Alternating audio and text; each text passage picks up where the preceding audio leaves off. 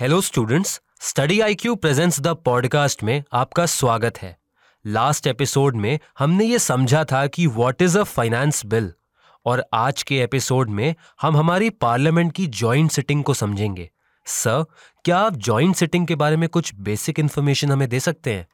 Before we start मैं आपको बताना चाहता हूँ कि this is not an ad ये स्टडी आईक्यू का ग्लोबल विजन है कि एजुकेशन को अफोर्डेबल और इफ़ेक्टिव बनाया जाए। और यूपीएससी की प्रिपरेशन में प्रिलिम्स से लेकर इंटरव्यू यानी कि पी प्रोग्राम स्टूडेंट्स का साथ देगा।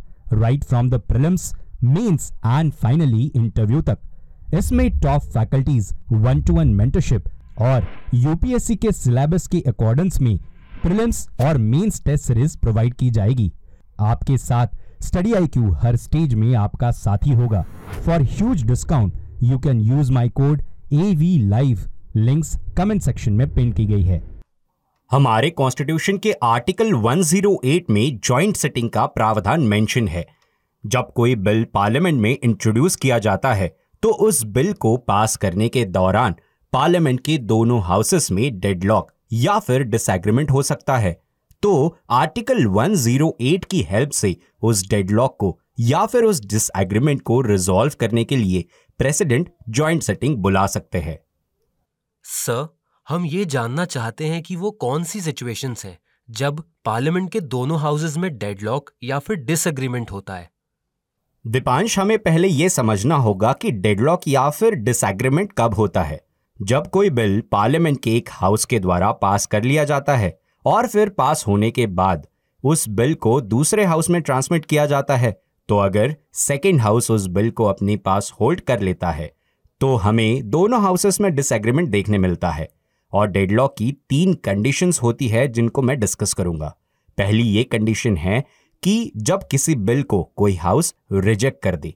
दूसरी कंडीशन ये होती है कि जब किसी बिल में कुछ अमेंडमेंट्स को इनिशिएट किया जाता है तो बहुत बार हमने ऐसा देखा है कि एक हाउस तो उन अमेंडमेंट्स के लिए अपनी सहमति दे देता है, लेकिन दूसरा हाउस उस अमेंडमेंट को एक्सेप्ट नहीं करता। और तीसरी कंडीशन ये होती है कि जब कोई बिल किसी एक हाउस में पास हो जाता है और दूसरे हाउस में वो बिल सिक्स मंथ्स से ज़्यादा तक पेंडिंग रह जाता है, उस केस में भी एक डेडलॉक या फिर डिसएग्रीमेंट की सिचुएशन अराइज होती है। स्टूडेंट्स को यह समझना होगा कि जब डेडलॉक या फिर डिसएग्रीमेंट होता है तो प्रेसिडेंट ऑफ़ इंडिया के पास ये पावर होती है कि वो दोनों हाउसेस को एक जॉइंट सिटिंग के लिए समन करे, ताकि उस बिल के ऊपर जो भी डिसएग्रीमेंट्स है, उन्हें रिजॉल्व किया जा सके। हावेवर प्रेसिडेंट सिर्फ़ जॉइंट सिटिंग को समन करते हैं प्रिसाइड नहीं करते। जब प्रेसिडेंट जॉइंट सिटिंग के लिए दोनों हाउसेस को समन करते हैं तो उसके बाद पार्लियामेंट के दोनों हाउसेस इंडिविजुअली उस बिल को नहीं कंसिडर कर सकते। स्टूडेंट्स को यह समझना होगा कि मनी बिल और कॉन्स्टिट्यूशनल अमेंडमेंट बिल के केस में ज्वाइंट सिटिंग का प्रावधान नहीं है। मोरेवर हमें यह भी ध्यान रखना होगा कि अगर लोकसभा के डिसोल्यूशन की वजह से कोई बिल लैप्स हो जाता है तो उस बिल के रिस्पेक्ट में भी ज्वाइंट सिटिंग को समन नहीं किया जा सकता। लेकिन अगर प्रेसिडेंट ज्वाइंट सिटिंग को बुलाने का नोटिफिकेशन ऑलरेडी जारी कर चुके हैं और उसके बाद लोकसभा डिसॉल्व होती है तो उस कंडीशन में वो बिल लैप्स नहीं होता। सर, अभी आपने हमें यह बताया कि प्रेसिडेंट ज्वाइंट सिटिंग को प्रिसाइड नहीं कर सकते। तो ज्वाइंट सिटिंग के केस में प्रिसाइडिंग ऑफिसर कौन होते हैं? और ज्वाइंट सिटिंग का कोरम क्या होता है? जब ज्वाइंट सिटिंग की बात होती है तो राज्यसभा के चेयरमैन किसी भी ज्वाइंट सिटिंग को नहीं प्रिसाइड करते। ऐसा इसलिए होता है क्योंकि राज्यसभा के चेयरमैन तो वाइस प्रेसिडेंट होते हैं और वाइस प्रेसिडेंट किसी भी दोनों हाउसेस के मेंबर नहीं होते। ज्वाइंट सिटिंग के दौरान लोकसभा के स्पीकर पहला प्रेफरेंस होते हैं फॉर प्रिसाइडिंग ऑफिसर और अगर किसी केस में लोकसभा के स्पीकर अवेलेबल नहीं हो तो डेप्यूटी स्पीकर ऑफ़ लोकसभा उनके एब्सेंस में ज्वाइंट सिटिंग को प्रिसाइड करते हैं। और अगर डेप्यूटी स्पीकर भी एबसेंट हो तो deputy chairman of Rajya Sabha parliament की ज्वाइंट सिटिंग को प्रिसाइड करते हैं। और मान लीजिए इन सारे केसेस में कोई भी अवेलेबल ना हो तो इस केस में एक ऐसे इंडिविजुअल को ज्वाइंट सिटिंग के प्रिसाइडिंग ऑफिसर के रूप में इलेक्ट किया जाता है, जो उस दौरान ज्वाइंट सिटिंग में अवेलेबल हो। अगर हम ज्वाइंट सिटिंग के कोरम की बात करें तो ज्वाइंट सिटिंग में minimum one tenth of the total members of both the house present होनी ज़रूरी होता है। अब सवाल यह आता है कि ज्वाइंट सेटिंग जब होती है, तब कौन से रूल से या किस प्रोसीजर से ज्वाइंट सेटिंग को प्रोसीड किया जाता है? ज्वाइंट सेटिंग ऑफ़ पार्लियामेंट को rules of procedures of Lok Sabha के द्वारा गवर्न किया जाता है। स्टूडेंट्स को यह ध्यान रखना चाहिए कि ज्वाइंट सेटिंग को rules of procedures of Rajya Sabha के द्वारा गवर्न नहीं किया जाता।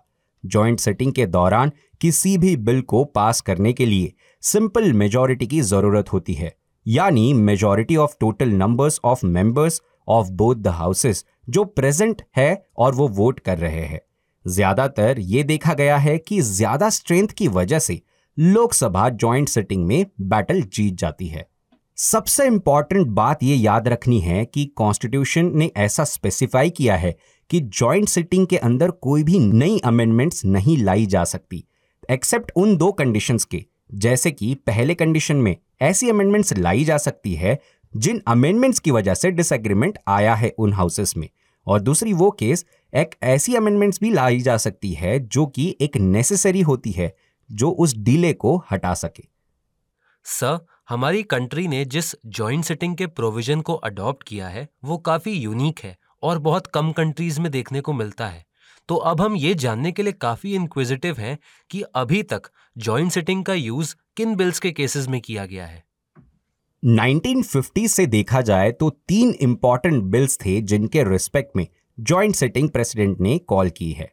पहली 1961 में जब डाउरी प्रोहिबिशन बिल को इंट्रोड्यूस किया था तो उस टाइम पर जिन अमेंडमेंट्स को प्रपोज किया गया तो लोकसभा उन अमेंडमेंट से डिसएग्री कर रही थी और इसी वजह से कुछ डिसएग्रीमेंट्स एंड डेडलॉक क्रिएट हुए थे और इस केस में प्रेसिडेंट ने ज्वाइंट सिटिंग बुलाई थी। दूसरी ज्वाइंट सिटिंग हमें 1978 में देखने को मिलती है, जहाँ banking services commission reforms bill के रिस्पेक्ट में, जिसे राज्यसभा ने रिजेक्ट कर दिया था और इसी समय के लिए इस डेडलॉक को हटाने के लिए प्रेसिडेंट ने ज्वाइंट सेटिंग कॉल की थी। और नेक्स्ट इंपॉर्टेंट ज्वाइंट सेटिंग हमें 2002 में देखने को मिलती है जहाँ पर प्रिवेंशन ऑफ़ टेररिज्म बिल जहाँ पर राज्यसभा ने रिजेक्ट कर दिया था और इस डेडलॉक को रिमूव करने के लिए भी प्रेसिडेंट ज्वाइंट सिटिंग को समन करते हुए पाए गए। सर क्या ज्वाइंट सिटिंग के रिस्पेक्ट में हमें कुछ इश्यूज़ भी देखने को मिलते हैं? बिल्कुल over the years joint sitting of parliament में हमें कुछ इश्यूज़ देखने को मिलते हैं जिन्हें हम पॉइंट वाइज डिस्कस करेंगे।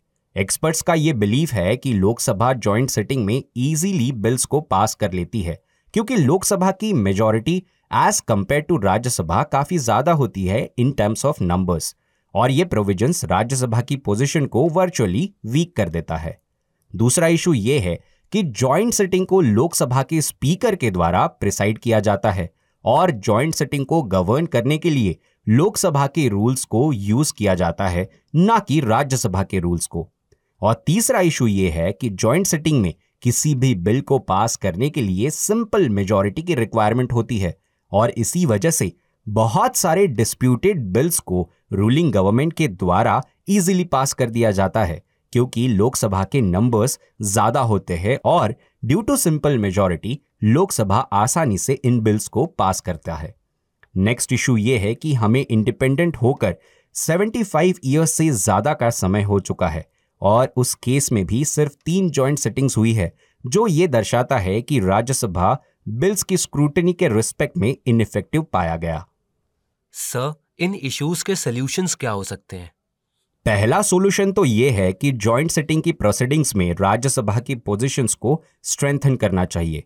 दूसरा सॉल्यूशन ये हो सकता है कि राज्यसभा के मेंबर्स को यह समझना होगा कि ये उनकी रिस्पॉन्सिबिलिटी है कि वो कॉन्स्टिट्यूशनल मेकर्स के एक्सपेक्टेशंस को मैच कर सके और सिटीजन्स के एस्पिरेशन के according healthy discussions and debates को इनिशिएट करे। नेक्स्ट सॉल्यूशन ये हो सकता है कि जॉइंट सेटिंग में सिंपल मेजॉरिटी की जगह स्पेशल मेजॉरिटी को इनिशिएट करना चाहिए, क्योंकि स्पेशल मेजॉरिटी की वजह से राज्यसभा की इंपॉर्टेंस इंक्रीज हो जाएगी।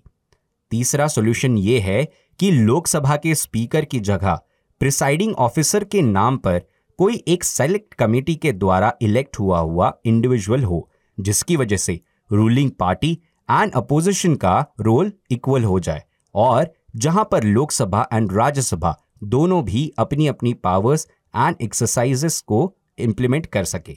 और नेक्स्ट सॉल्यूशन ये है कि हमें सबसे ज़्यादा इंपॉर्टेंट थ्री डीज पर फोकस करना चाहिए। वो तीन डी कौन से है? एक डायलॉग दूसरा डिस्कशन एंड तीसरा dissension sir thank you for giving us the information dear listeners आज के पॉडकास्ट को हम यहीं पर कंक्लूड करते हैं। नेक्स्ट एपिसोड में एक नए टॉपिक के साथ हम फिर से आपसे कनेक्ट करेंगे।